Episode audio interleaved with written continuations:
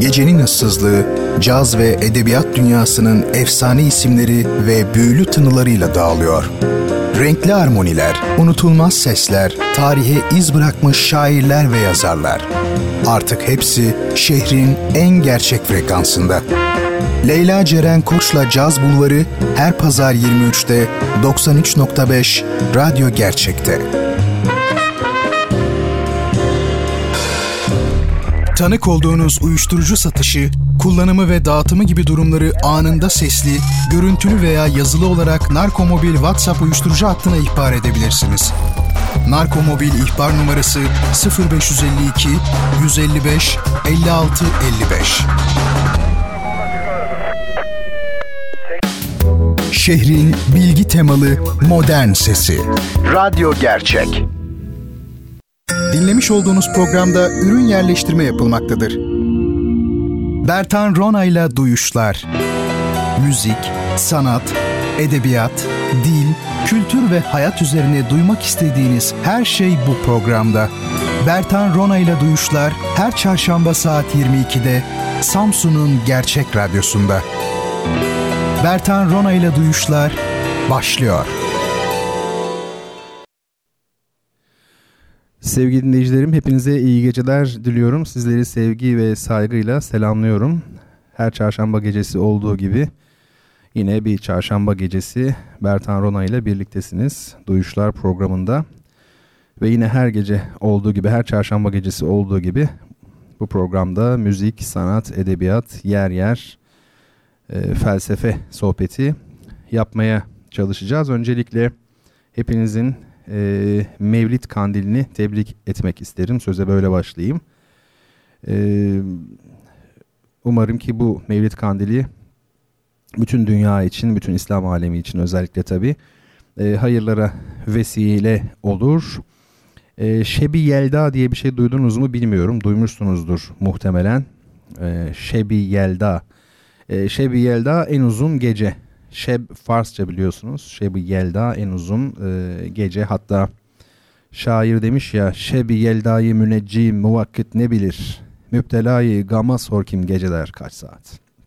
Yani bu en uzun geceyi böyle bir astronomik olarak düşünme, astronomik bir bilgi olarak düşünme. İşte müneccim yani yıldızcı astronom muvakkit saatleri ayarlayan o dönemde öyle şeyler var. Bunlar ne bilir sen aşağı sor diyor en uzun gece hangi gecedir diyor. Çok hoş bir e, beyit gerçekten. Eskiden e, şimdi Mevlid'e bağlayacağım meseleyi de bu 25 Aralık biliyorsunuz işte en uzun gece aslında en uzun gece 21 Aralık tabi de 25 Aralık pek çok dinde kutsal eskiden İran'ın güneş tanrısı Mitra'nın doğum günü olarak kabul e, edilmekteymiş ki zaten 25 e, Aralık yani bir çeşit e, güneş tanrısı aslında bütün dinlerde paganizmden gelen bir şey. Şimdi uzun uzun anlatmayayım. Tabi Hristiyanlığa aktarılmış Hazreti İsa'nın doğum günü olmuş bu. Yani Şebi Yelda aslında doğum gecesi anlamına geliyor. Çünkü bu YLD var ya YLD sessizleri Aramice, Aramca veya yani İslam öncesi Orta Doğu'da hakim olan bir dil bu. Bu kök Arapçadaki transliterasyonla söyleyeyim WLD yani VLD'nin eş değeri oluyor. Yani YLD, VLD. Bizdeki VLD nedir? Velet, evlat, işte valide, mevlit hepsi doğumla ilgili. Yani velet işte bildiğiniz çocuk demek. Yani evlat çoğulu çocuklar. Valide biliyorsunuz. Mevlit var doğum demek. İşte milat tabi kökleri çok iyi bilmeyenler bu bağlantıyı kurmakta zorlanır bu sonuncusu ama milat da aslında o e, VLD kökünden yani doğum demek. İşte onun eş değeri olan YLD yani Yelda, Şebi Yelda Hazreti İsa'nın doğumu olmuş oluyor. Neyse böyle gereksiz bir takım bilgilere boğdum ama e, nedense insanlar çok seviyor böyle etimolojik bilgileri. Hadi söyleyeyim dedim size. Tekrar iyi kandiller diliyorum. Geçen hafta opera sanatı üzerine size birkaç şey söyleyeceğimi söylemiştim. Vaatte bulunmuştum. Opera sanatı üzerine azıcık konuşacağız diye e, opera sanat üzerine kısaca konuşayım. E, müzik enteresan bir sanattır. Her kültür e, için düşünebiliriz bunu. En e, geç meyvedir yani olgun mudur o tartışılır ama en geç meyvedir. Mesela Alman romantizmi Edebiyatta da görülebilir efendim yani hatta felsefede bile görülebilir ama en olgun meyvesini e, müzikte vermiştir. Bunu sadece ben söylemiyorum işte Schopenhauer falan gibi pek çok düşünür söylüyor. E, opera da galiba öyle yani Rönesans sanatının en geç meyvelerinden bir tanesi. Nerede ortaya çıkmış? İşte saraylarda ortaya çıkmış opera. O dönemde konser salonu diye bir şey yok. Çünkü şehirlerde bizim gibi orta sınıf bir dinleyici kitlesi yok yani. Saraylarda aristokrasinin e, işte şatolarında falan her neyse bir e, seyirlik gösteri olarak ortaya çıkmış opera. Şimdi genelde opera deyince insanlar hep işte bağırıyor falan derler. Aslında çok doğru tabii.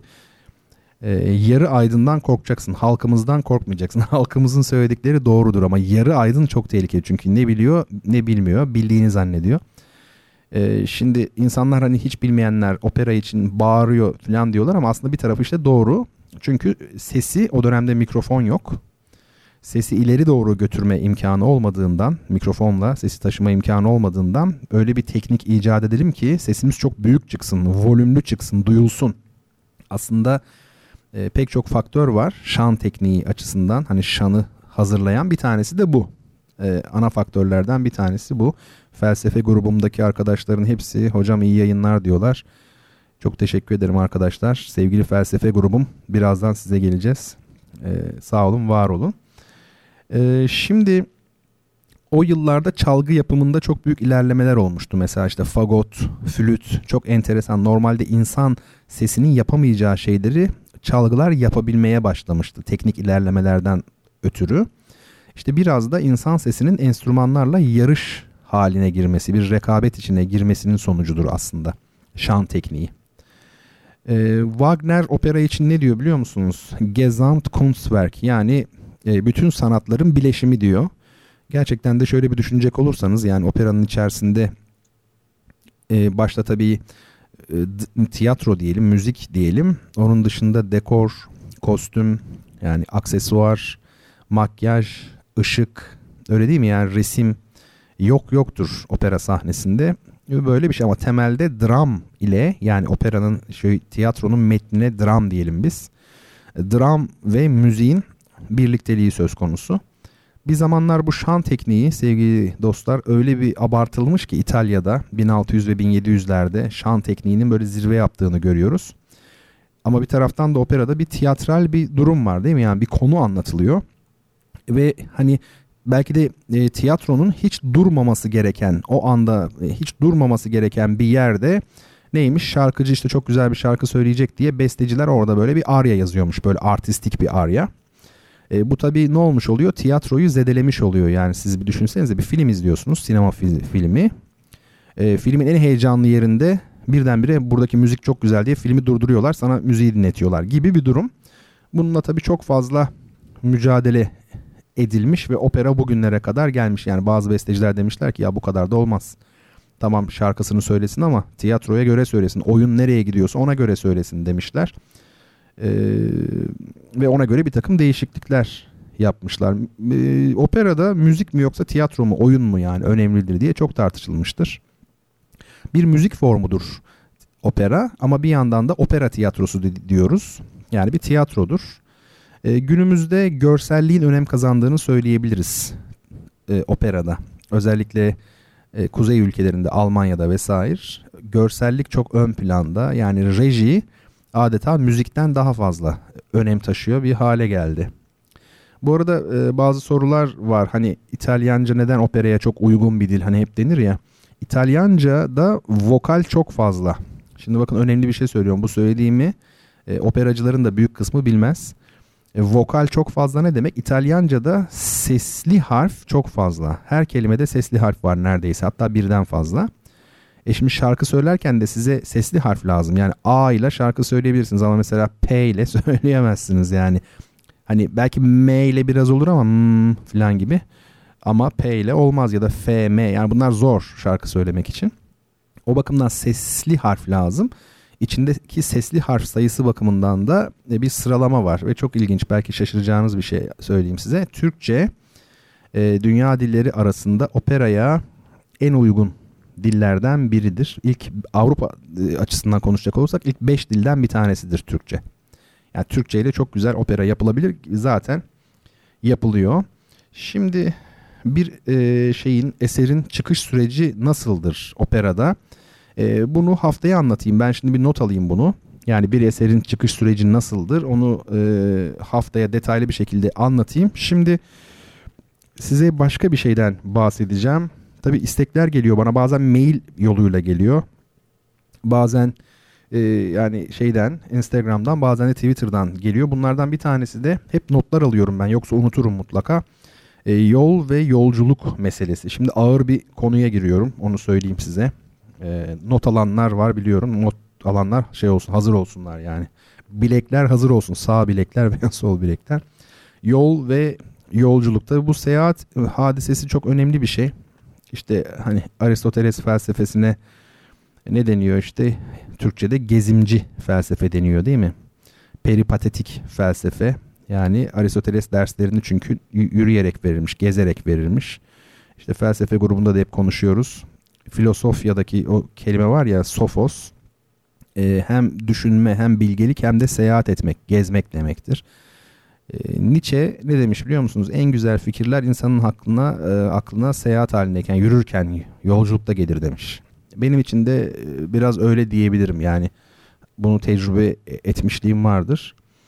Şöyle tarihin ya da mitolojinin büyük kahramanlarına baktığınız zaman e, onların da genelde e, büyük böyle turistler olduğunu görüyorsunuz. Mesela Hazreti İbrahim e, Tevrat'taki anlatıma bakacak olursak orada şöyle geçiyor. E, aileni, evini, yurdunu e, bırak sana göstereceğim ülkeye git diyor Tanrı Hazreti İbrahim'e. Biliyorsunuz yolculukla başlamış oluyor. E bizim dinimizde de zaten hicret e, İslam takviminin başlangıcıdır. O da bir yolculuktur. Odysseus mitolojide biliyorsunuz o da geziyor Akdeniz'de. Herodot, Herodot Bodrumlu bizim hemşerimiz yani daha doğrusu hemşerimiz demeyelim de ne diyelim ola vatandaşımız en doğru tabir o. E, Herodot zaten şey e, dünyanın ilk turisti ve ilk tarihçisi tarih kitabını yazan. Historia biliyor musunuz? Historia kelimesi yani history tarih dediğimiz kelime iki anlama geliyormuş bir zamanlar. Birincisi tarih, ikincisi serüven. Şimdi neden? Eskiden çünkü yolculuk yaparak tarih yapılabiliyormuş. Kim kime dumduma kimsenin birbirine haberi yok o çağlarda. E, büyük yolculukları göze alıyorsunuz, gidiyorsunuz ve tarihi yazıyorsunuz. Ya sizin tarihiniz nasıl, buralarda neler oldu anlat bakayım falan diyorsunuz adamlara. O yüzden yollarda da büyük serüvenler söz konusu olduğu için böyle bir şey var. Buda'nın biliyorsunuz e, aydınlanması bu e, Budizmin kurucusu Buda o da bir yolculukla başlamıştır onun her şeyi. E, Muhittin Arabi bizden İslam kültüründen bir sözü var bakın ne diyor. Bil ki Allah insanları yarattığından onları teklifle mükellef kıldığından ve onları Adem'den vücuda yani yokluktan varoluşa çıkardığından beri insanlar yolcu olma özelliklerini hiç bırakmamışlardır ki o e, Fütuhat-ı Mekke'de tekamül yani gelişme diyelim hadi biz tam karşılamıyor ama o süreci de bir yolculuk olarak e, tanımlıyor. Benim bir sözüm vardı bilenler vardır. Yolun ne kadar olursa olsun ancak kendin kadar gidersin. Çünkü gittiğin yol değil aslında sensin demiştim. Hakikaten de yol aslında insanın içinde. İspanyol şair Antonio Machado çok ilginç bir şey söylemiş. Çok güzel. Ey yolcu önünde yol yok. Yürüdükçe onu kendin yapacaksın. O da çok hoş tabi Türkçe'ye kötü çevrilmiştir muhtemelen ama e, manası e, hakikaten şey e, ilginç. Kaplumbağa ile tavşanı düşün, düşünürüm ben bazen. Mesela kaplumbağa çok yavaş gider. E, değil mi? Tavşan çok hızlı gider ama mesela size bir soru. Yolla teması hangisinin daha fazladır? Çok hızlı gidenin yolla teması pek olmuyor galiba. Tavşanın yolla teması daha fazla. Bu da üzerinde e, düşünülmesi gereken bir husus. Şimdi ben Instagram'dan bir şey paylaştım. Tabii her çarşamba olduğu gibi sizler için şöyle küçük bir albüm yine yaptım. Orada 7 tane fotoğraf var. Birincisine şöyle bir göz atın. Fotoğraflardan birincisine. Onu ben kendim böyle bir Türk Hava Yolları uçuşunda çekmiştim yani. E, Diodon holocanthus diye bir canlı. E şöyle diyor değil mi? Orada altta ezberimde yok şu an. Ne diyor? E, Diodon Holocanthus her yıl 14 ülke geziyor falan. Ya siz diyor. Tabi burada insanların alım gücüyle öyle bir e, küstahça bir dalga geçme var onu söyleyeyim yani. Yani insanlar herhalde keyfinden evde oturmuyor. E, dolayısıyla e, yani hoş değil bence bu tip e, reklamlar ama önemli olan bence insanın kendini de gezebilmesi. Yine eskiden söylediğim bir şey. Başka ülke ve diyarları gezip gördüğü gibi kendini de gezip görene ne mutlu. Bir de pikaresk roman meselesi var. Ee, ona geleceğim pikaresk romana. Çünkü ilerleyen bölümlerinde programımızın Barry Lyndon'dan bahsedeceğiz. Stanley Kubrick'in filmi. Orada biraz pikaresk yani serseri yollarda gezen demek bu. Pikaresk roman bu tip adamların hayatını anlatan bir roman. Geçen nerede okudum hatırlamıyorum bir yerde gördüm. Ee, bu şeyi bilirsiniz Dario Moreno var. İzmirli e, pop müziği eski hafif müzik şarkıcılarından ünlü. Dario Moreno hatta asansör vardır İzmir'de. Orada Dario Moreno sokağı vardır. E, Dario Moreno bir gün bir otele yerleşiyor bir yerde. Orhan Veli de o oteldeymiş. Karşılaşıyorlar, tanışacaklar. Dario Moreno şey demiş. Efendim ben Dario Moreno demiş şarkıcıyım. Orhan Veli de ben Orhan Veli demiş boş gezerim. Bu çok hoşuma giden bir şey. Boş gezerim demiş ya. O da onun şeyi yani mesleği. Yol deyince tabii bir de Türk sinemasından büyük e, Cannes Film Festivali'nde büyük ödül alan Yılmaz Güney'in Yol filmi var tabii bir. Bir de beni daha çok etkileyen bana göre Türk sinemasının en iyi filmi belki de Ömer Kavur'un Gizli Yüz. O da bir çeşit yol hikayesi aslında. Ee, şey de öyle değil mi zaten? Kader filmi Zeki Demirkubuz'un o da bir yol hikayesi. Masumiyet ve kader. Mark Twain ne demiş? Ön yargı, taassup ve dar görüşlülüğün en iyi tedavisi seyahattir. Hakikaten de insanlar şey yaptıkça, seyahat ettikçe e, ön yargılarından, taassuplarından kurtulurlar. Daha şehirli hatta dünyalı olurlar. Bambaşka insanları görürler. E, herkesin kendileri gibi düşünmek zorunda olmadığını, yaşamak zorunda olmadığını anlarlar tarihsel süreçte de zaten e, burjuvazinin gelişimi, denizcilik, kentlilik ve seyahat kavramları iç içe olmuştur. Keşifler de mesela bu tablonun bir parçasıdır. Ee, bir de hani büyük keşifler için kimsenin gidemediği yerlere gidebilmeyi göze almak gerekir. Öyle olmasaydı oraları herkes bulurdu. Bir arkadaşım söylemişti bana. Özgün acaba dinliyor mu şu an? Sevgili Özgün'e selamlar dinliyorsa Afyon'da şu an e, konservatuvarda öğretim görevlisi. O bir filmde duymuş bunu. Yani büyük keşifler yapmak için kimsenin gidemediği yerlere gidebilmeyi göze almak gerekir. Öyle olmasaydı oraları herkes bulurdu. Keşfetmiş olurdu yani. Öyle bir şey. Dikkat edin zaten cennet, ada, ada kavramı. Ada ve izole olan. Island var ya İngilizce'de işte. A, S ile yazılıyor işte. izole demek o. Ada, island, izolasyon hep böyle kimsenin bulamadığı yerlerdir. Yani ben burada mutluyum tamam ama o yetmiyor. Dışarıdan saldırılmasın. Yani o yüzden de korunaklı olsun. E, ütopya işte bu. Bir anlamda ütopya oluyor. Konuşacak çok şeyimiz var. O yüzden böyle kısa kısa keseyim. Bazılarını haftaya bırakıp böyle notlar alayım madem. E, şimdi şöyle bir müzik e, arası vereceğiz. Ama müzik hakkında da biraz konuşmam lazım. Çünkü e, önemli bir müzik bu. Bartok diye bir besteci var. Bunu bence not alın. Bartok. Bela Bartok modern e, müzik açısından son derece önemli bir kompozitördür. Yani modern müziği modern müzik yapan 5 besteciden bir tanesidir. Macardır. Bakın İbni Batuta ne demiş? Esen e, nickname ile yazan sevgili dinleyicim şu an yazmış. Seyahat etmek sizi dilsiz bırakır. Sonra bir hikayeciye dönüştürür demiş. Ya ne güzel İbni Batuta'nın sözü. İşte İbni Batuta da zaten büyük bir seyyah değil mi? Ben de evde seyahatnamesi var. Bir türlü fırsat bulup okuyamadım. Harika. Keşke böyle hep beraber e, dinleyicilerim yani sizlerle bir kitap yazsak böyle sizlerin katkılarıyla. Ne güzel olur değil mi? E, Bela Bartok belli bir tarihte tabii ki Nazizme karşı olduğu için e, istenmeyen adam ilan edilmiş Avrupa'da Hitler tarafından. Önce eserlerinin çalınması yasaklanmış ve bir süre sonra zaten Bartok artık e, can sağlığı e, bile tehlikeye girmiş. Yani e, ölüm tehlikesi var ve Türkiye'ye gelmek için başvuruyor. O dönemde Ahmet Adnan Saygun bizim önemli bestecimiz Ahmet Adnan Saygun çok uğraşmış. Herhalde İsmet İnönü dönemi e, şey olabilmesi için yani Bartok'un Türkiye'de yaşayabilmesi için. Fakat muhtemelen siyasal kaygılarla e, Türkiye Cumhuriyeti o zaman devlet bunu kabul etmemiş. Muhtemelen yani Hitler'in Hitler'den kaçan bir kişiye kucak açmış olmamak için. Tabi anlaşılabilir bu durum yani o günkü koşullarda. Ama şunu söyleyeyim Bartok 5 yıl Türkiye'de yaşasaydı bugün bizim müzik hayatımız farklı olurdu. Sadece 5 yıl. O kadar önemli bir isim. Büyük insanlar tek başına birer kurumdurlar. Onu belirteyim. Şimdi Bartok'un e, müziğinden ne çalacağım size? Rumen halk dansları. E, Bela Bartok bunu aslında bildiğim kadarıyla solo piyano için ama burada keman piyano çalıyor. E, ve melodilerin bize ne kadar yakın olduğunu aslında ne kadar halk müziği kaynaklı olduğunu da e, hissedeceğinizi düşünüyorum. Aranın ardından tekrar burada olacağız. Bertan Rano ile duyuşlar devam edecek sevgili dinleyicilerim.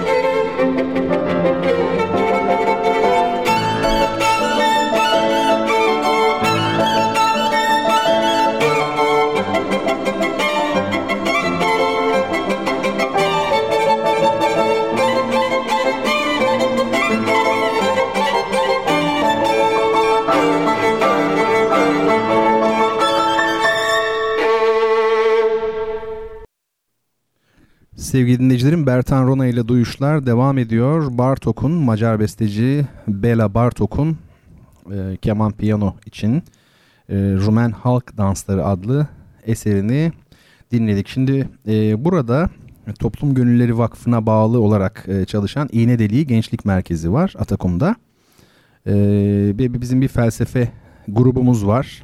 Böyle bir takım çılgın insanlar olarak iş güç bittikten sonra buluşup felsefe üzerine konuşuyoruz. Hepimiz deliyiz. Çünkü bu çağda değil mi ee, bizim ülkemizde böyle felsefe için bir araya gelmek kesinlikle delilik alametidir. Şimdi hepsi sağ olsun çoğu bana mesajlar yazmışlar. İyi yayınlar diliyorlar. Sağ olun var olun. Ee, Yasemin ve Büşra demiş ki hocam yorgunluktan ölüyoruz falan ama yine de dinliyoruz diye. Kıyamam size yani yorgunluktan ölmenizi hiçbir zaman istemem tabi. İsterseniz yayını daha sonra da e, dinleyebilirsiniz. E, şimdi birazdan hepinizi teker teker selamlayacağım merak etmeyin. Şimdi biz bu felsefe grubunu aslında bunu biraz da e, bütün Türkiye'ye model olsun diye söylüyorum. Var tabii büyük şehirlerimizde böyle topluluklar birden fazla hatta ama özellikle Anadolu'ya belki de yayılmasında fayda var. E, her alandan insanlar var bizim e, topluluğumuzda. Sadece öğrenciler yok. Öğrencilik yıllarını geride bırakmış arkadaşlar da var. Kim onlar? Hepsine şimdi kocaman selam söyleyerek tabii adlarını okuyayım. Büşra Ak, Güliz Akaltun, Gülçin Akbaş, Yusuf Çelik, Oğuz Çetin, Ümit Emeç, Haldun Gergin, Sinan Güngör, Ayşe Kuzubaş, Güray Lap, Şura Seyhan, Veysel Temiz, Ebrar Uğur, Merve Uzun, Yasemin Var, Sümeyye Yıldız. E, hepinizi e, hürmet ve muhabbetle kucaklıyorum arkadaşlarım. Şimdi bu e, tabii arkadaşlarımızın arasında e, resim tahsil edenler olduğu gibi ilahiyat fakültesinde okuyanlar da var. Felsefe e, bölüm mezunları olduğu gibi felsefe öğretmenleri de var. E, benim moderatörlüğümde böyle sohbetler ediyoruz. E, herhalde pişman da değiliz şimdilik. Geçen e, ders şimdi e, hem radyo programının içeriği benim zaten böyle olduğu için hem de sizlerle küçük böyle bir mini ders de yapmam e, açısından şunu söyleyeyim. Bu mesafe ile aralığın farklı şeyler olduğunu konuşmuştuk. Yani mesafe başka bir şeydir. Aralık başka bir şeydir. E, bir cümleyle hatırlatayım. Mesafe neydi? İki nesne, özne, olay, ilişki vesaire arasındaki uzaklığı ölçen bir kavramdı. Aralık neydi? Birbirinden uzak olan herhangi iki şey arasındaki yakınlık derecesiydi.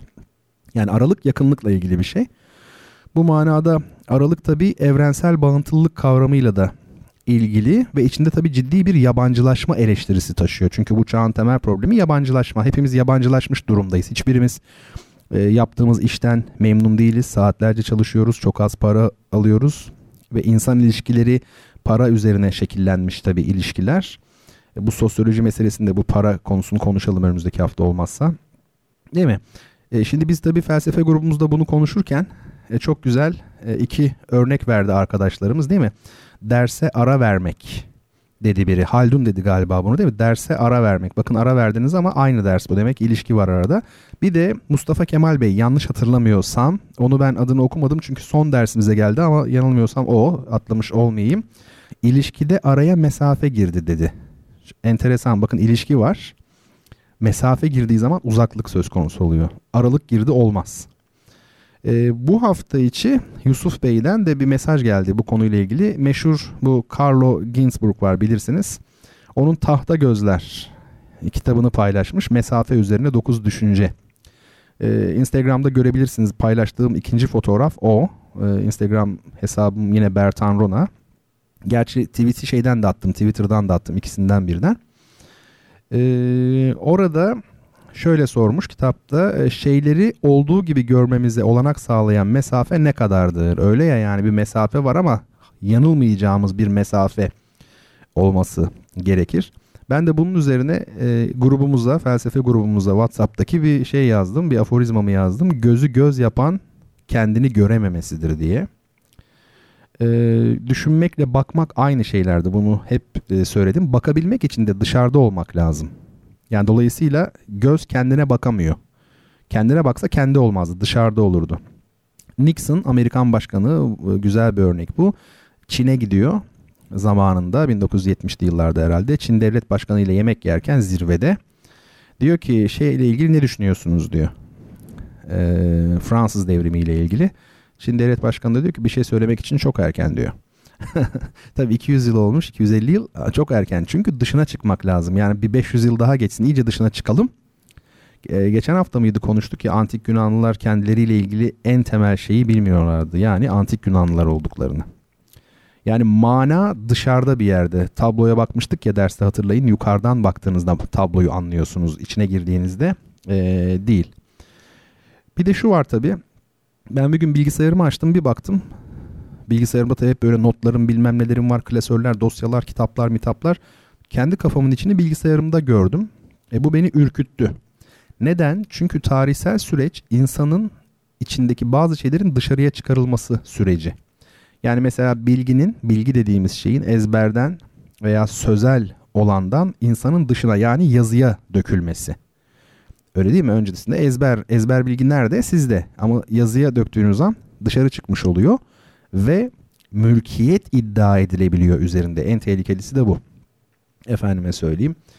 Ee, daha sonra hayal kurma yeteneği dışarıya döküldü, sanat oldu. E tabii o çok önemlidir. Yani e, Pasolini'nin bir filminde var ya ünlü İtalyan ressam Giotto diyor ya bütün bunları çiziyoruz ama hayal, hayal kurmak daha güzel değil mi? Çizmeye ne gerek var diyor. Bunu söyleyen de Giotto'nun kendisi. Düşün yani Rönesans'ı kuran belki de insan e, İtalya'da. E, her neyse yani bu şekilde her şey işte efendim bilgi, hayal kurma becerisi bunlar dışarı çıka çıka insanın e, kendine ait olan her şeyi aslında karşısında görmeye başlaması, içinden dışarıya çıkarması, böylelikle de insanın içinin bir boşluk haline gelmesi. Ama ilginçtir bakın insanın içi boşluk diyoruz ama aslında bir yandan da içi kalmamış. Hani hep söylerim bunu işte benim için bu konuda çok rahat falan diyor. İçin yok ki senin rahat olsun. Bu çağda iç yok. Ee, hep söylüyorum kadının içi vardır. İç bütünleştirici bir şeydir, yaratıcıdır, oluşumu önceler vesaire. Şimdi burada son cümle şu olmalı belki. Boşluk ile iç birbirinden farklı kavramlardır. Boşluğumuz arttıkça içimizin de artması lazım. Öyle değil işte tam tersi oluyor. Ee, onu söyleyeyim. Böylelikle sevgili felsefe grubumla da küçük bir sohbet yapmış oldum. Yarın e, felsefe dersimiz yine var. Ee, salı günü ise bu önümüzdeki salı salı buluşmalarında dördüncüsünü yapıyoruz. E, felsefe ve renkler diye bir şey yapıyoruz. Herkese e, duyurmuş olayım buradan. Geçen hafta hani kitabını bastırmak isteyen e, şairler falan böyle çok antipati duyuyorum falan demiştim. Tabii biraz şey bir yorum olabilir. Hafif bir abartılı bir yorum olabilir. Bazı şeyler iyi anlaşılsın diye belki keskin, vurgulu bir şekilde söylüyorum ama ee, bir arkadaşımız hani hocam ben de kitap çıkarmak istiyorum ve bunun için uğraşıyorum. Size biraz alındım demiş. Tabii o da şakayla karışık belki bunu söyledi. E, tabii benim söylediğim her şeye katılmayabilirsiniz. E, hatta benim söylediğim şeyler doğru da olmayabilir. Ve hatta daha da ötesini söyleyeyim. Bazı şeyler vardır ki doğrunun ya da yanlışın ötesindedir zaten. Yani doğru ya da yanlış diyemeyiz öyle şeyler için. Dediğim gibi ben biraz abartıyorum. Ee, bir genç tabii ki kitabının basılmasını ister. Yani %90 oranında ister yani istemeyen hiç umursamayan o çok büyük böyle Dostoyevski gibi bilmem ne Kafka gibi çok nadirdir herhalde. Ben her genç başarılı olsun tabii ki istiyorum. Hatta tanınsın isterim. E, bu etraftaki sanat adına iş yapmaya yap, yapıyorum diyen serseriler, zibidiler tanınacağına e, gençler e, tanınsın böyle yetenekli, gerçekten sanat adına bir şeyler yapmaya çalışan. Tabii ben burada özellikle sonuç yani sonucu başlangıç gibi düşünenleri kastetmiştim. Yani kitapların basılması ve tanınma aslında bir sonuçtur. Sen belli bir yere hayat seni getirir. Sen de onları herhangi bir kaygı duymadan bir amaç için değil yazarsın. Bu bir şekilde hasbel kader duyulursa filan sen onun sonucunda bir tanınma, e, bir e, şöhret diyelim veya neyse. Şöhret, şair olup da şöhret olan da pek duymadım ama öyle değil mi? Yani önce yazar olmak lazım. Yani yazacaksın. Onun için de yaşar olmak lazım. Hani yaratıcı yazarlık diye bir şey var. Çok anlamsız bir şey bence ama yaratıcı yaşarlık yani yaşayacaksın önce. O daha önemli. Yani mesele yine hayat, yine sahihlik bahsi. Benim kastettiğim buydu.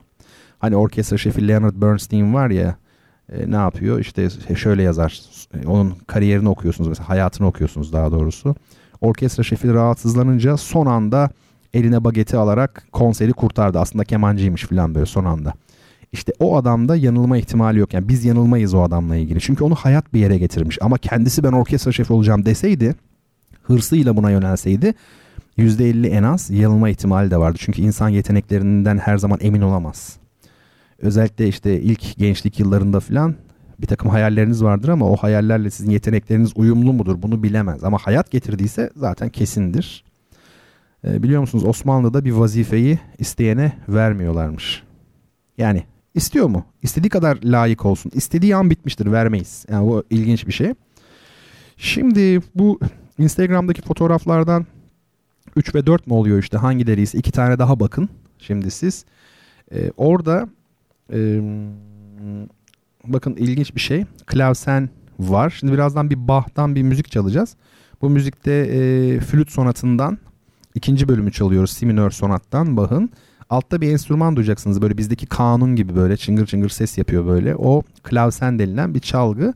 Ama onun e, geçmişi şöyle yani 12. yüzyılda Asya'dan Avrupa'ya iki çalgı geldi. Niye 12. yüzyılda? Çünkü Haçlı seferlerinin çok büyük etkisi var tabi. Asya'dan Avrupa'ya iki çalgı geldi. Bunlardan biri timpanon, diğeri de psalteryondu. İlk fotoğrafta bu ikisi de var görüyor olmanız lazım. Biri timpanon, tokmakları olan böyle, bagetleri olan. Ee, diğeri de psalteryon. Bakın dikkat edin ilki santura benziyor. Hani sokaklarda çok moda oldu ya santurla çaldınız mı avantgard oluyorsunuz. Öbürü de kanun gibi. E, mızrapla çalınıyor gibi.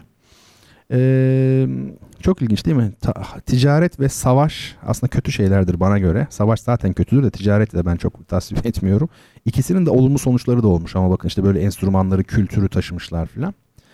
Bu e, timpanon ve psalterio bir süre sonra değiştiler. O da bir sonraki fotoğrafta var. E, şey timpanon klavikort oldu. Psalterion da epinet oldu. Bakın aslında çok ilginç. Dikkatli bakarsanız görürsünüz.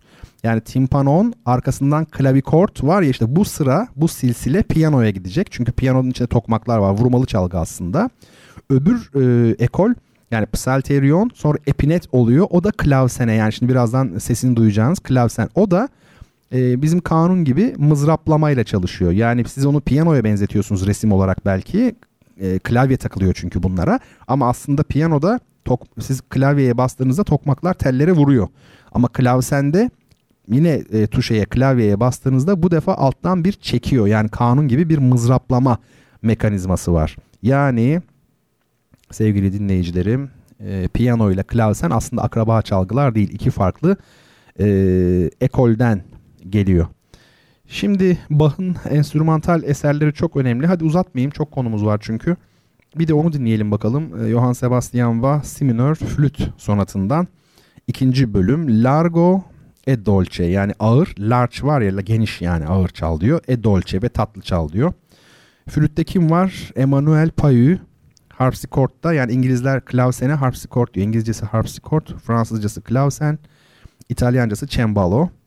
E, bu çalgıda da Trevor Pinnock e, var. Dinleyelim arkasından yine beraber olalım.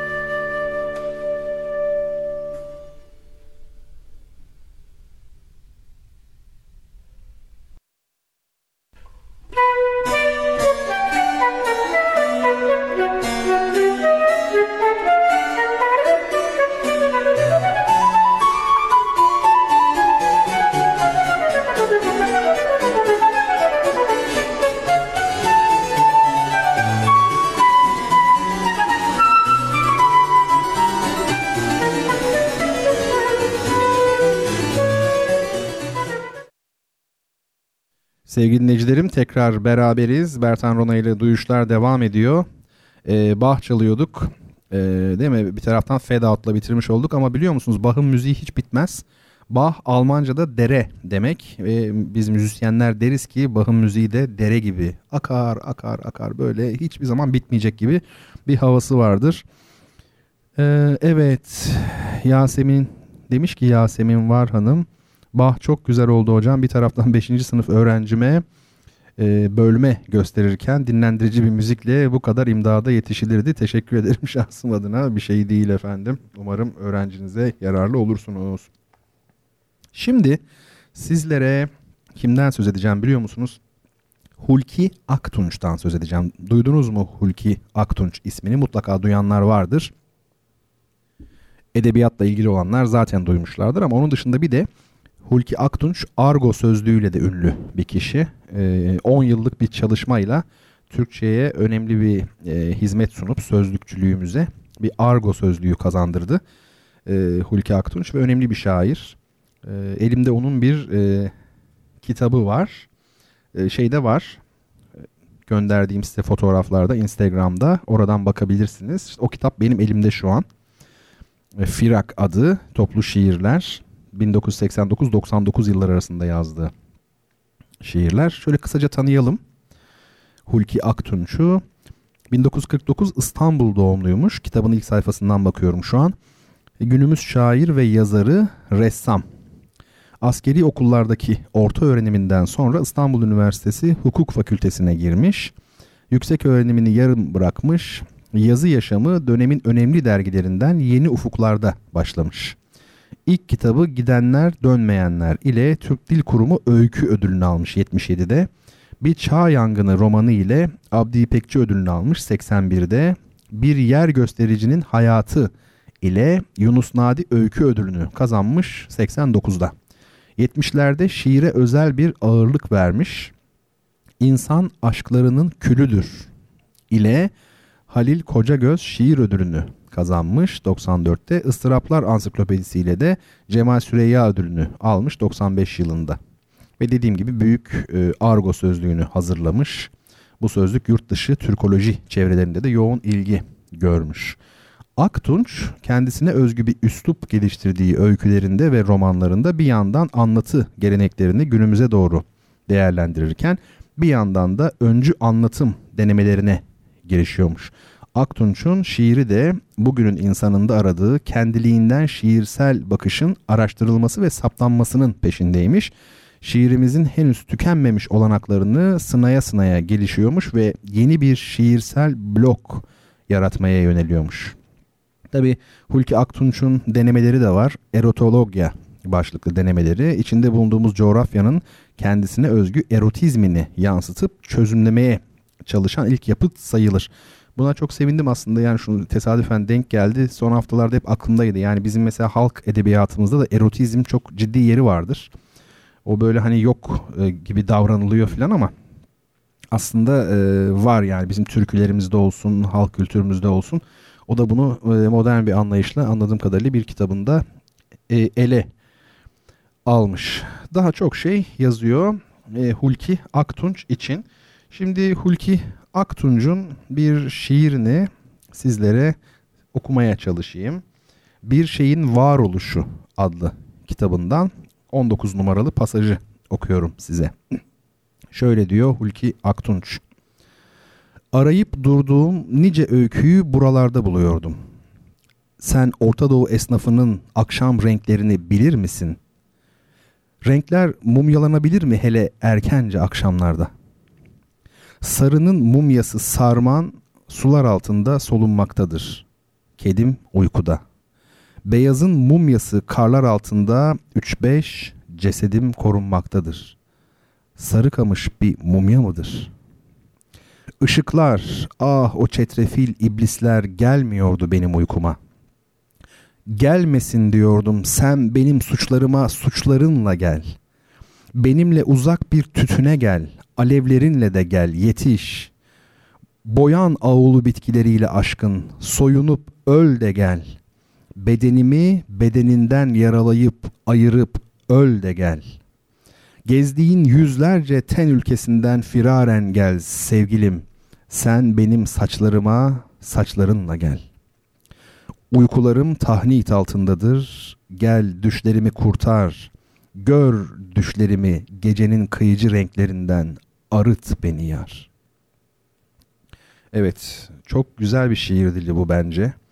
Uykularım tahnit altındadır. Gel düşlerimi kurtar. Gör düşlerimi gecenin kıyıcı renklerinden arıt beni yar. Evet.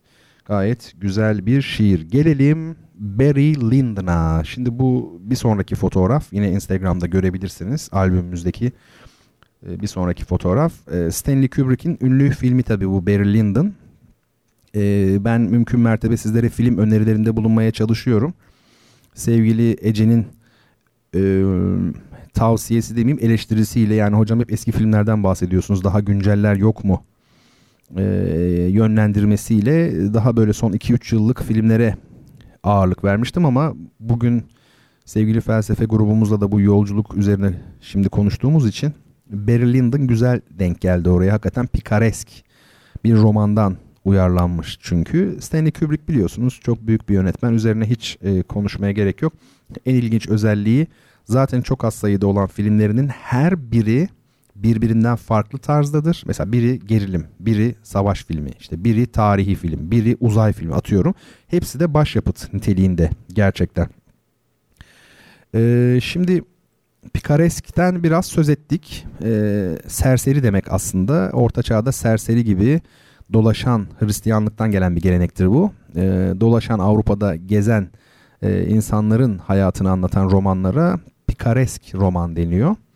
E, bu eser de Thackeray'in e, ünlü 1844 yılında yazdığı The Luck of Barry Lyndon yani Barry Lyndon'ın talihi e, adlı pikaresk romanından yine bizzat Kubrick tarafından uyarlanan e, bir film. 18. yüzyıl Avrupa'sında patlak veren 7 yıl savaşları işte sırasında geçiyor. İrlandalı bir serüvenci genç e, olan Redmond Barry'nin savaşlara katıldıktan sonra işte soylular arasına girmesini, yükselmesini, servete kavuşmasını, dul bir soylu kadınla evlenerek Barry Lyndon adını almasını sonra da hırslarına yenilerek yeniden sefalete düşmesini anlatıyor aslında kabaca.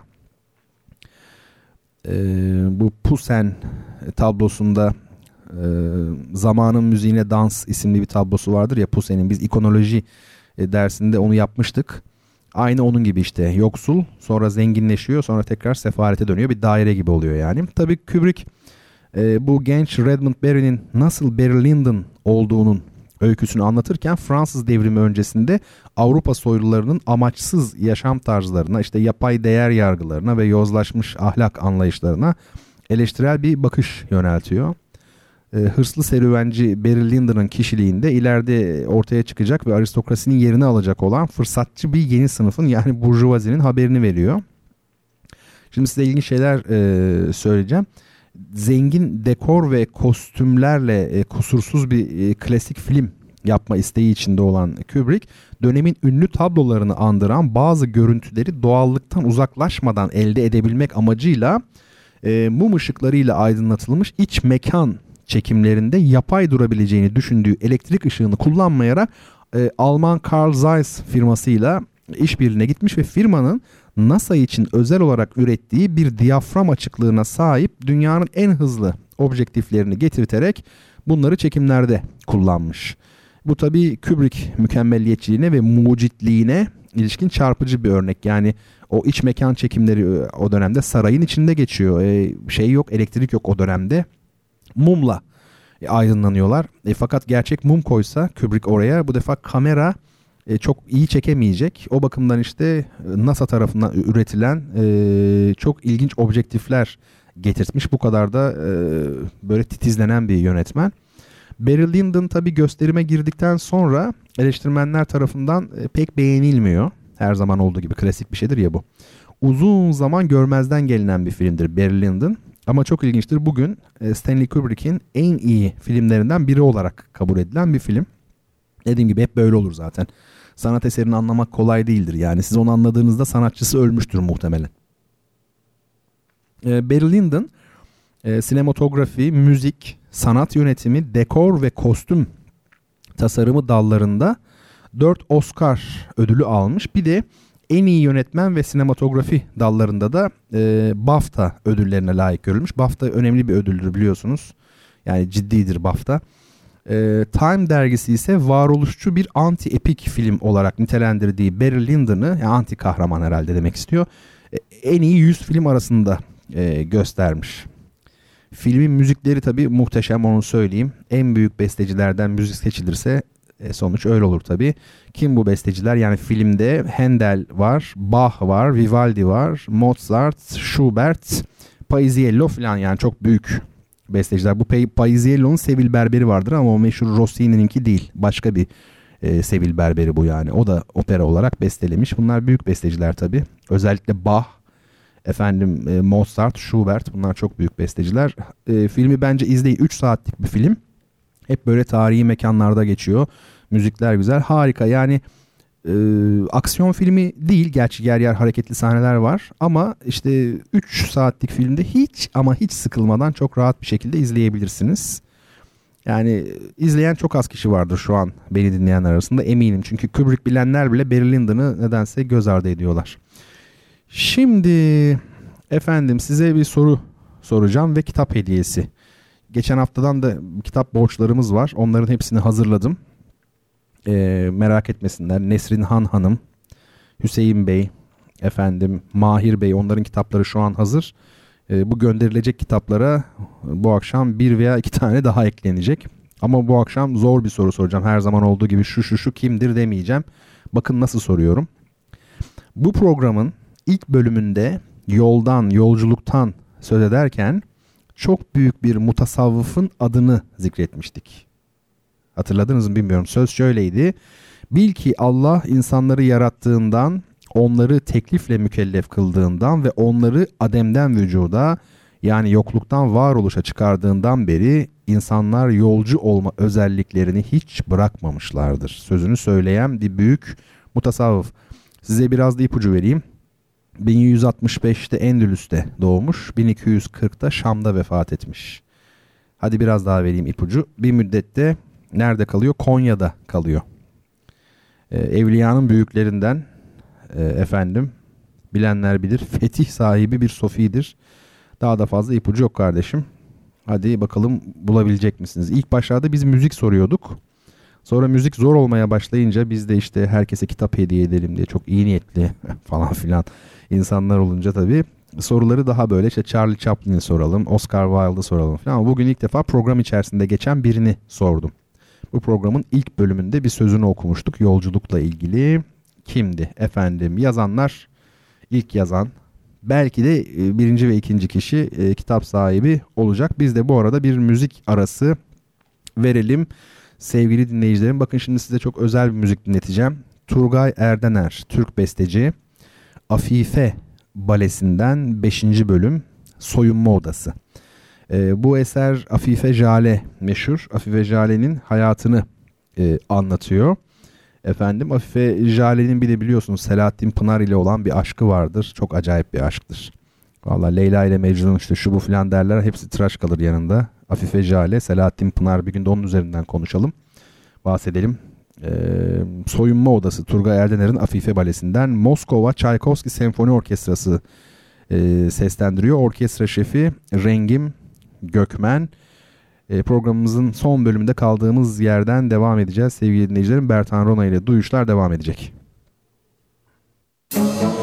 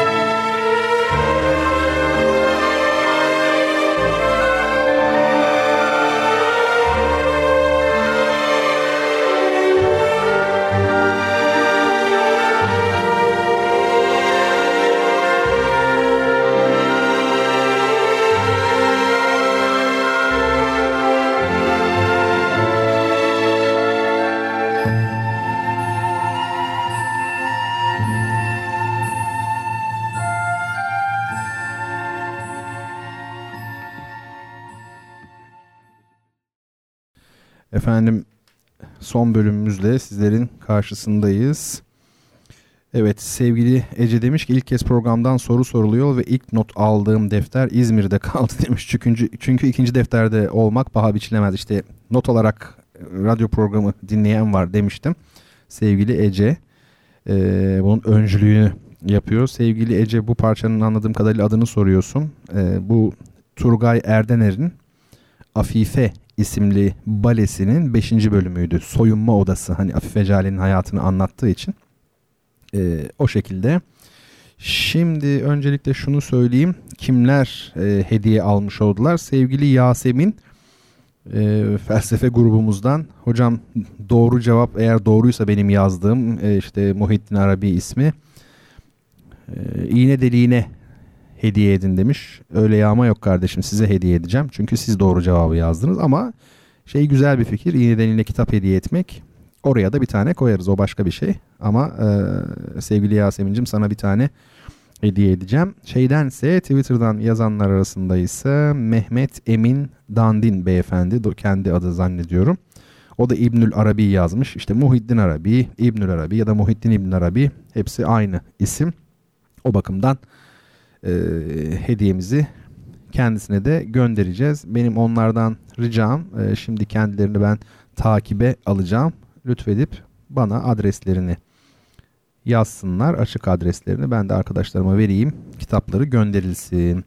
Şimdi Turgay Erdener az önce dinlediğimiz müziğin bestecisi. Bizim e, nasıl anlatayım size üçüncü kuşak bestecilerimizden sonraki bir kuşaktan yani öyle diyeyim. 56 doğumlu diye kalmış aklımda Turgay Hoca için. Yani o onun doğduğu ıı, yıllarda pek önemli besteci doğmamış. O böyle arada e, kalmış isimlerden bir tanesi. Ankaralı. Çok renkli bir orkestrasyonu var. Müzik hoşunuza gitmiştir eminim. Çok böyle e, parlak bir müzik.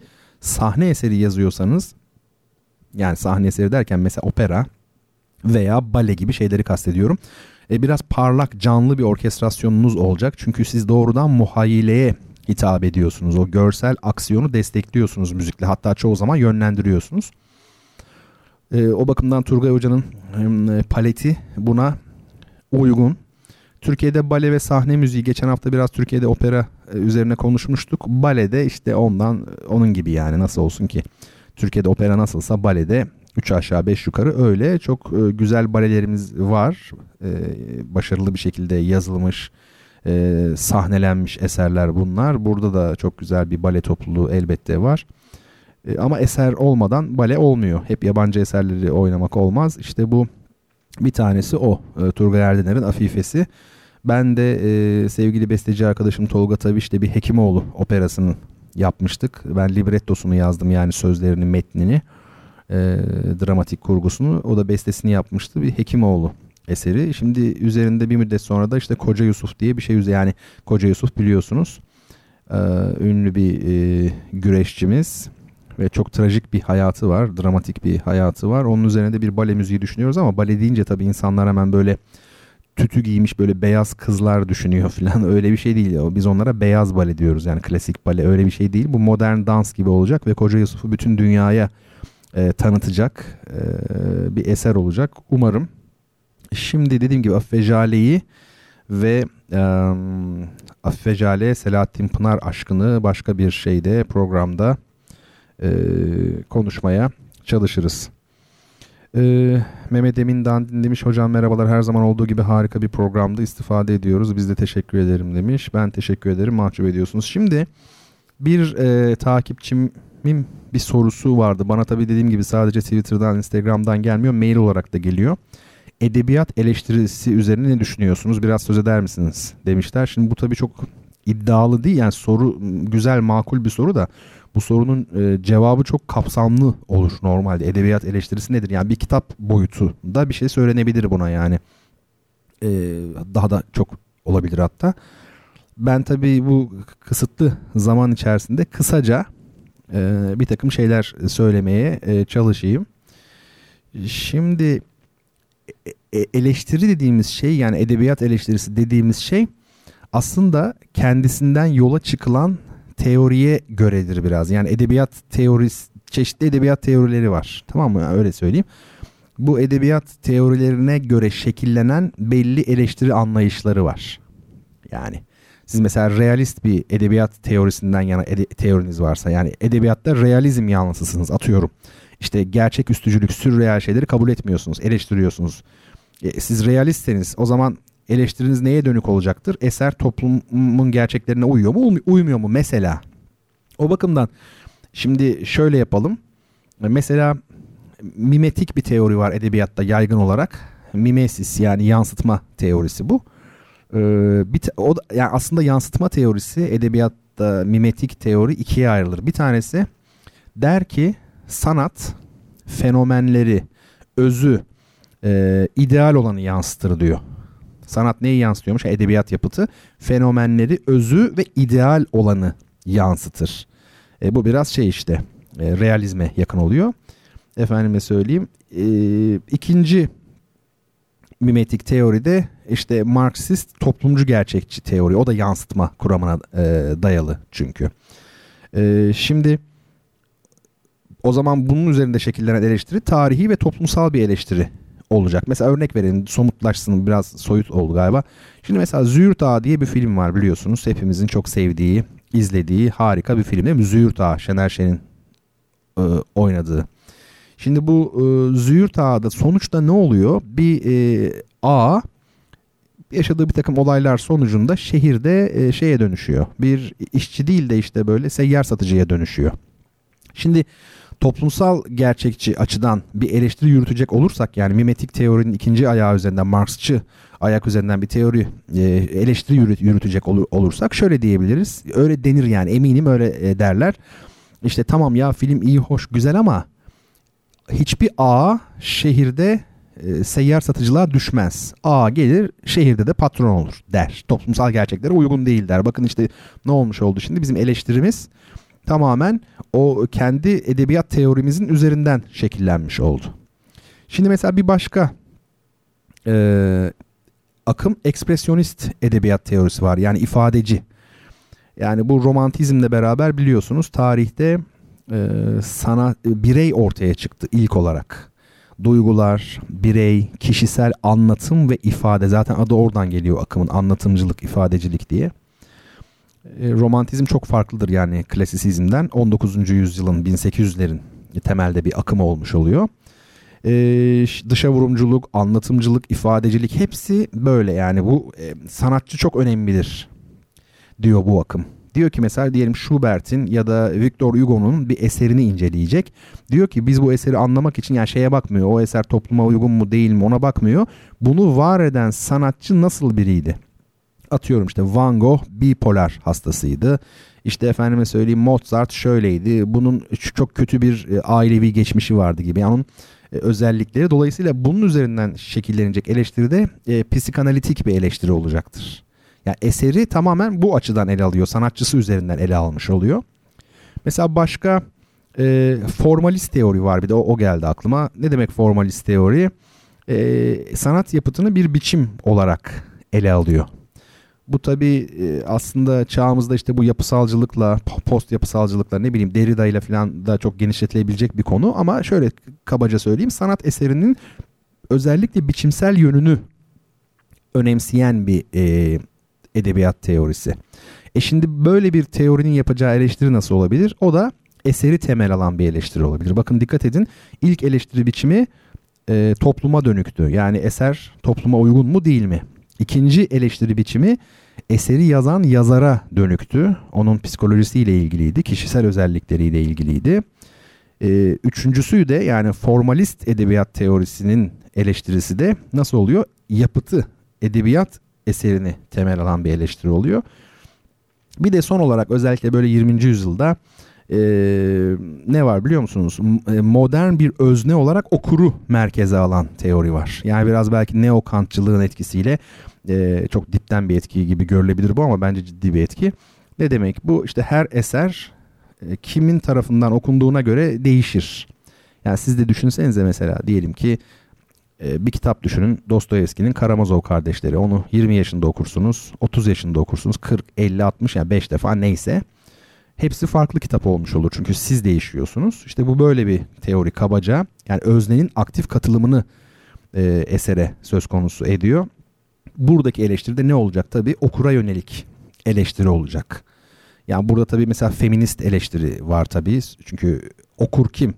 Okur eseri bir kadın olarak mı o gözlemi okuyor, erkek olarak mı okuyor? Yani kendi cinsel kimliğinden ne derece sıyrılarak okuyabiliyor?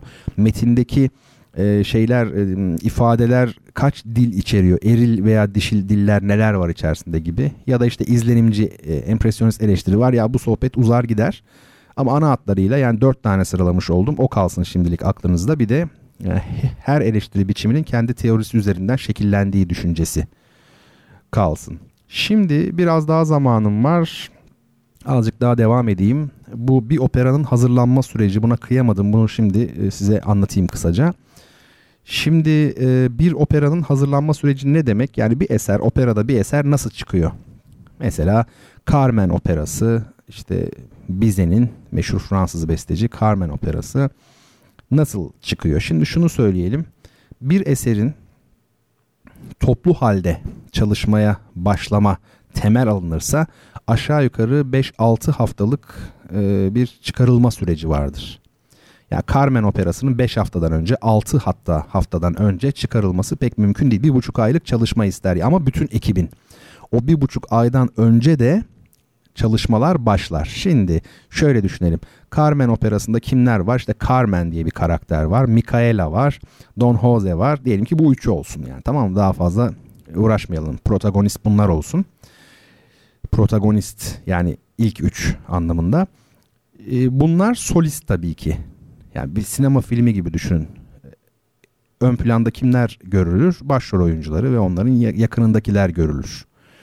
Şimdi bu Üç kişi solist ama mesela onun dışında bir de figüranlar var değil mi? Nedir mesela pazardan alışveriş yapanlar veya askerler, e, balıkçılar atıyorum. Bunlar da koro tarafından seslendiriliyor opera söz konusu olduğu zaman. Yani bir solistler var onlar solo söylüyorlar bildiğimiz şarkıcılar gibi bir de koro halinde söyleyenler var. Onlar da aslında sinemadaki figürasyonu yapanlar olmuş oluyor. Şimdi önce bu bir buçuk aydan evvel solistler çalışmaya başlıyor.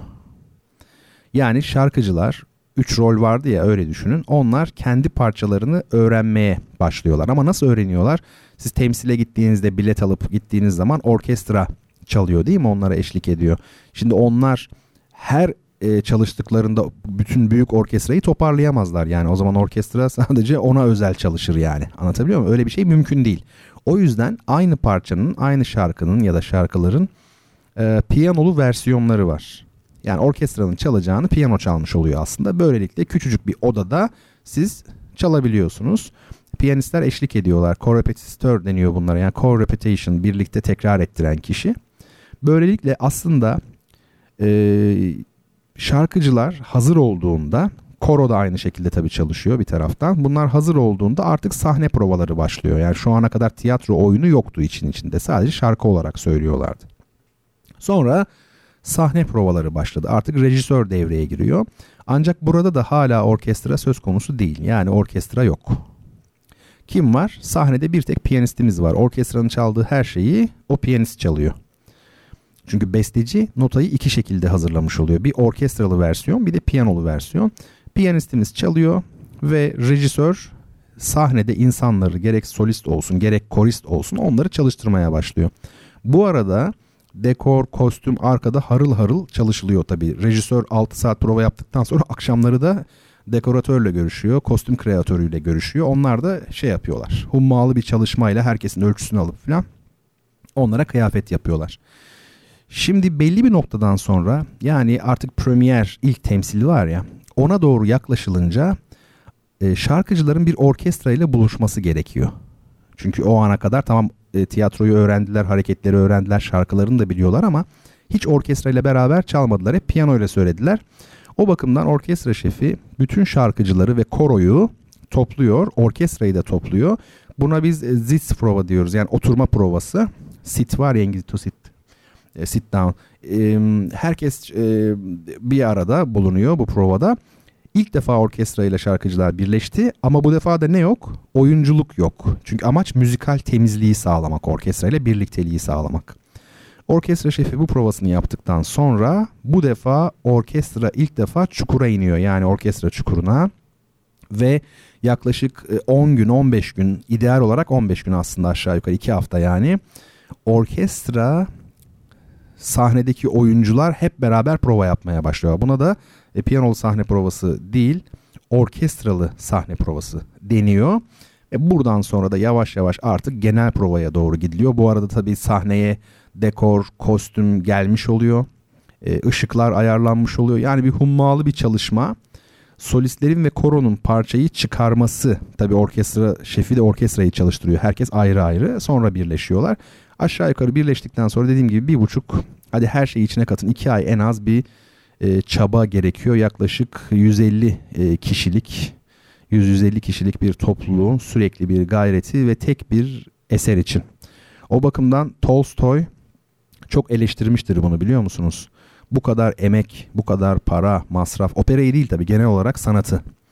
E, dünyada çok aç insan var bunlara yardım edilmelidir demiştir. Tabii bu hayatının sonlarına doğru aşırı derecede bir e, Hristiyanlık düşüncesi vardı, inancı vardı Tolstoy'da biliyorsunuz. Onun tabii etkisiyle e, biraz daha tevhid inancının belki e, etkisiyle söylemiş olduğu şeyler bunlar. Evet bu gece e, havamdayım. E, şimdi sonlara doğru geldik artık ama size bir e, şiir daha okuyacağım. Aslında çok okumadığım bir e, şairden yani daha doğrusu ben hiçbir şair doğru düzgün okumadım aslında. Pek de okumuyorum şiir. Bunu da hani övünerek söylemiyorum. Tam tersi keşke yapabilseydim. Ama bu bilinen bir şiir. Bence güzel bir şiir. Ahmet Telli'nin Belki Yine Gelirim. Bilirsiniz bu şiiri. Şimdi Belki Yine Gelirim'le ne demek istiyor acaba? Ee, ya da ne demek istediğini boş verin. Şöyle sadece tınısı bile yetebilir. Dinleyelim bakalım. Belki yine gelirim.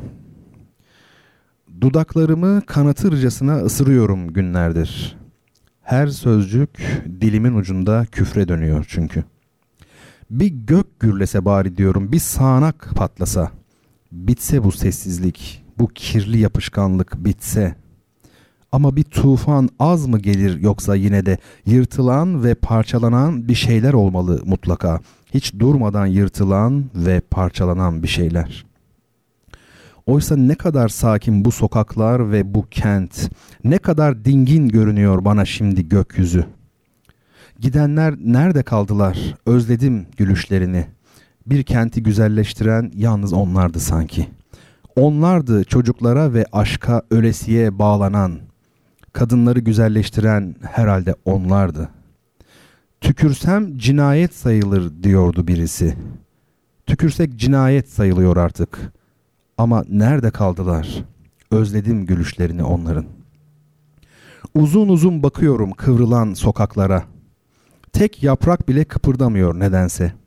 Ve tek tek söndürüyor ışıklarını varoşlar. Alnımı kırık bir cama yaslıyorum, kanıyor. Kanımın pıhtılarında güllerin serinliği Ve fakat bir cellat gibi yetişiyor pusudaki. Dilimin ucunda küfre dönüyor her sözcük. Yaşamak neleri öğretiyor düşünüyorum. Okuduğum bütün kitaplar paramparça. Çıkıp dolaşıyorum akşamüstleri bir başıma. Bir uçtan bir uca yalnızlıklar oluyor kent. Bulvar kahvelerinin önünden geçiyorum. Sırnaşık aydınlar, arabesk hüzünler.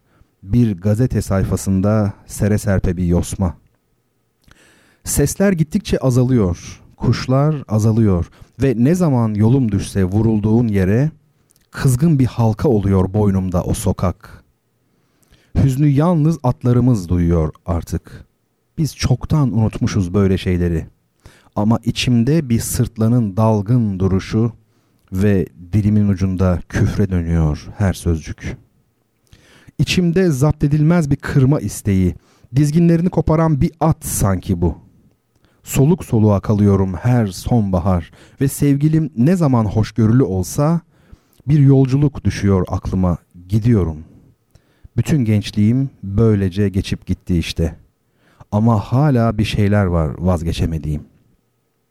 Hangi yuvar, hangi duvar yıkılmaz sorular doğruysa, bir gün gelirsek hangi kent güzelleşmez? Şiirlerim bir dostun vurulduğu yerde yakıldı. Geri almıyorum külleri, yangınlar çıksın diye. Devriyeler çıkart şimdi, bütün ışıklarını söndür. Sorduğum hiçbir soruyu geri almıyorum ey sokak. Ve dilimin ucunda küfre dönüyor her sözcük. Dudaklarımı kanatırcasına ısırıyorum günlerdir. Bir gök gürlese bari diyorum, bir sağanak patlasa. Bitse bu kirli ve yapışkan sessizlik, hiç gitmesem. Oysa ne kadar sakin sokaklar, kent ve bütün yeryüzü. İpince bir su gibi sızıyorum gecenin tenha göğüne.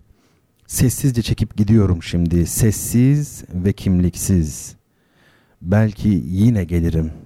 Sesime ses veren olursa bir gün. Evet, her şiir okuduktan sonra ben söze girme kısmından nefret ediyorum yani. Çünkü o Stravinsky diyor ya bir sanat eseri e, sona erdikten çok sonra tamamlanır diyor. İşte müzik için söylemiş bu onu tabii müzik eserleri için özellikle ama edebiyatta da öyle. Yani bir şiir sona eriyor ama tamamlanmış olmuyor. Onun böyle bir havası böyle bir şeyi var bilmiyorum o bir alan yaratıyor kendine sanki ve o böyle bir müddet susmayı gerektiriyor yani. Konuşunca araya girmiş gibi oluyorsunuz. Yani rezalet bir şey bence. Neyse işte okumaya e, çalıştım. Şimdi bu kitabı da ben şeye koymuşum bu arada Instagram'a koymuşum. O 7 fotoğraftan oluşan mini e, albümümüz arasında var. Şimdi e, programımızı artık kapatacağız. Duyurularım var, e, çeşitli teşekkürlerim var, selamlarım var. Öncelikle Hüseyin Demir e, ve Nesri Hambacı'nın e, farklı ve güzel kitapları yollandı. Programımızda artık daha farklı kitaplar da veriyor gibiyiz. E, dediğim gibi Mahir e, Emecene ise Grup Buluşum kitabımdan imzaladım. Benim bir başka kitabım o. E, hepsi yarın yollanacak efendim. E, pek olmaz ama arada böyle atladığım dostlar oluyordur mutlaka sevgili dinleyicilerim arasında. Yani cevap vermeyi unutmuşumdur. E, kitabını atıyorum çok nadir de olsa belki vardır öyle bir şey. Ne olur e, hatırlatsınlar. E, çeşitli sorularını da yöneltebilirler. Haftaya şundan bahsedelim falan diyebilirler. E, çok değerli bir dinleyicim bir şiirini ve öyküsünü göndermişti okumam için. Ben okudum onları. E, o dinleyicim kendisini biliyor. E, ama e, maille cevap vermeye zaman bulamadığım için yani çok uzun uzun böyle hani yazmak oluyor benim için. E, telefonda konuşuruz diye düşündüm. Ben şimdi program bitince kendisine mail olarak telefon numaramı yazacağım. Yani kendi telefon numaramı ona atacağım mail olarak. E, yarın gün içinde e, beni ararsa e, konuşabiliriz. E, şimdi ben çok e, kitap alıyorum ama beni tanıyanlar artık öğrenmiştir. E, okumak için değil de genelde koklamak için alıyorum ben kitapları. Yani kok, koklayıp bırakıyorum. Nasıl oluyor? İşte oluyor ne bileyim. Yani şimdi benim hep alışveriş yaptığım e, kitapçıda çalışan e, Maşide Hanım var. E, sağ olsun tabii ben bu kadar çok kitap alınca çok kahrımı çekmiş oluyor benim. Ama çok yardımları oluyor hakikaten sağ olsun e, var olsun. Bir gün bana dedi ki siz çok kitap alıyorsunuz dedi. E, size bir kart verelim yani o mağazanın şeyinden kartından herhalde çip para gibi bir şey birikiyor. Ben de tamam dedim. Yani Maşide Hanım beni e, bir kart sahibi yaptı sağ olsun. Şeyim var artık kartım var. Bir gün e, kartta biriken parayla bir kitap alırsam kendisinin e, hediyesi sayacağım onu. Ee, onun dışında bazen böyle kitap falan sipariş ediyorum. Ee, sağ olsun onunla da e, ilgileniyor. Geçen gün kendisiyle bir konuda iddiaya girdik. Tabi aramızda bir konu burada söylemeyeyim ama tabi şimdi şaşıracaksınız. Çok bilgili zannettiğiniz Bertan iddiayı kaybetti. Aslında iyi de oldu zaman zaman e, yani böyle bir iddia falan kaybetmek, yanılmak. Yani Can Yücel'e demişler ya yani en kendiniz nasıl tanımlarsınız demişler. Yanılırım demiş. Harika bir şey bu. Yanılırım demiş ya adam. Öyle yani insan zaman zaman oluyor. E, egonuz mu büyük, siz mi büyüksünüz? Buna karar vermeniz gerekiyor hepinizin, hepimizin. E, egonuzla dalga geçebiliyorsanız e, siz daha büyüksünüz demektir. E, evet, Maşide Hanım'a da buradan çok çok selamlarımı, sevgilerimi ve teşekkürlerimi gönderiyorum. Ve son olarak sevgili Esra'ya geçiyorum. Esra benim eski bir öğrencim. E, öğretmenler günü için beni aradı. E, öğretmenler günümü e, kutladı. Tabii eski bir öğrencim diyorum ama tıpkı gerçek hoca gibi gerçek öğrencinin de eskisi olmaz. Yani talebe hep talebedir, hoca hep hocadır. O bakımdan o hala benim öğrencim aslında. Sevgili Esra, Esra Cenik. O şu, an şaşıracaksınız kendisi de öğretmenlik yapıyor. E, Kahramanmaraş'ta şimdi e, müzik öğretmeni. Tabii gencecik dimalara müzik sevgisi aşılıyor. E, bu nedenle kendisiyle gurur duyuyorum. E, sevgili Esra'cığım. Şu an beni dinlediğini de biliyorum. Sana tabii hep kolaylıklar ve başarılar e, dilerim. Aslında söylemek istediğim başka şeyler de var ama e, onları konuşuruz. Özellikle de Esra'nın kariyeriyle ilgili. E, bu anlamda çok güzel şeyler yapacak çünkü eminim yapacağına. Ben de elimden geldiği kadar kendisine destek olacağım. Ee, ve şimdiki son parçamız da ona hediye olsun. Normalde hediye pek yapmıyoruz programımızda öyle bir şeyimiz yok ama tarzımız yok ama Esra'ya e, hediye ediyorum. Esra'cığım bana adresini yazarsan e, sana da bir kitabımı hediye edeyim. Evet sevgili dinleyicilerim bir Bertan ile Duyuşlar programının daha sonuna geldik. Bugün çok uzattım. Bayağı duydunuz yani duyuşlar. Ee, çok konu başlığımız oldu çünkü bu gece. Ee, bu kısa zaman dilimi içinde umarım ki hakkını verebilmişizdir artık. Biraz böyle şey yapıyoruz bir şeyler yapmaya çalışıyoruz işte. Ee, dediğim gibi yani yarın e, felsefe grubumuz zaten var. Salı günü de renkler üzerine konuşacağız. Resim tayfasını bekliyorum. Herhalde onlar daha çok bekliyor zaten e, heyecanla. Durum şimdilik böyle efendim. Bertan Rona ile Duyuşlar e, sona eriyor. Haftaya çarşamba gecesi saat 22'de yine birlikte olabilmeyi umuyorum canlı yayında. Bu arada ben bir program daha yapıyorum. Ee, geçmiş zaman olur ki o program benim üvey evladım gibi. Ya şimdi içim cız etti. Yani o programla ilgili hiçbir duyuru yapmıyorum, bir şey yapmıyorum. O tabii daha farklı onun konsepti. Böyle bir tartışma veya daha derinlikli değil de böyle bir popüler tarih programı. Ee, ama onu da dinleyin tabii ki yani. Geçmiş zaman olur ki hatta bu aralar Pink Floyd'u falan yaptık yani böyle. Bu son parça da oradan geldi. Şimdi Pink Floyd çalacağız zaten o esinlenmeyle. Durum e, bundan ibaret. Hepinizi hürmet ve muhabbetle kucaklıyorum. Haftaya görüşmek dileğiyle esen kalın.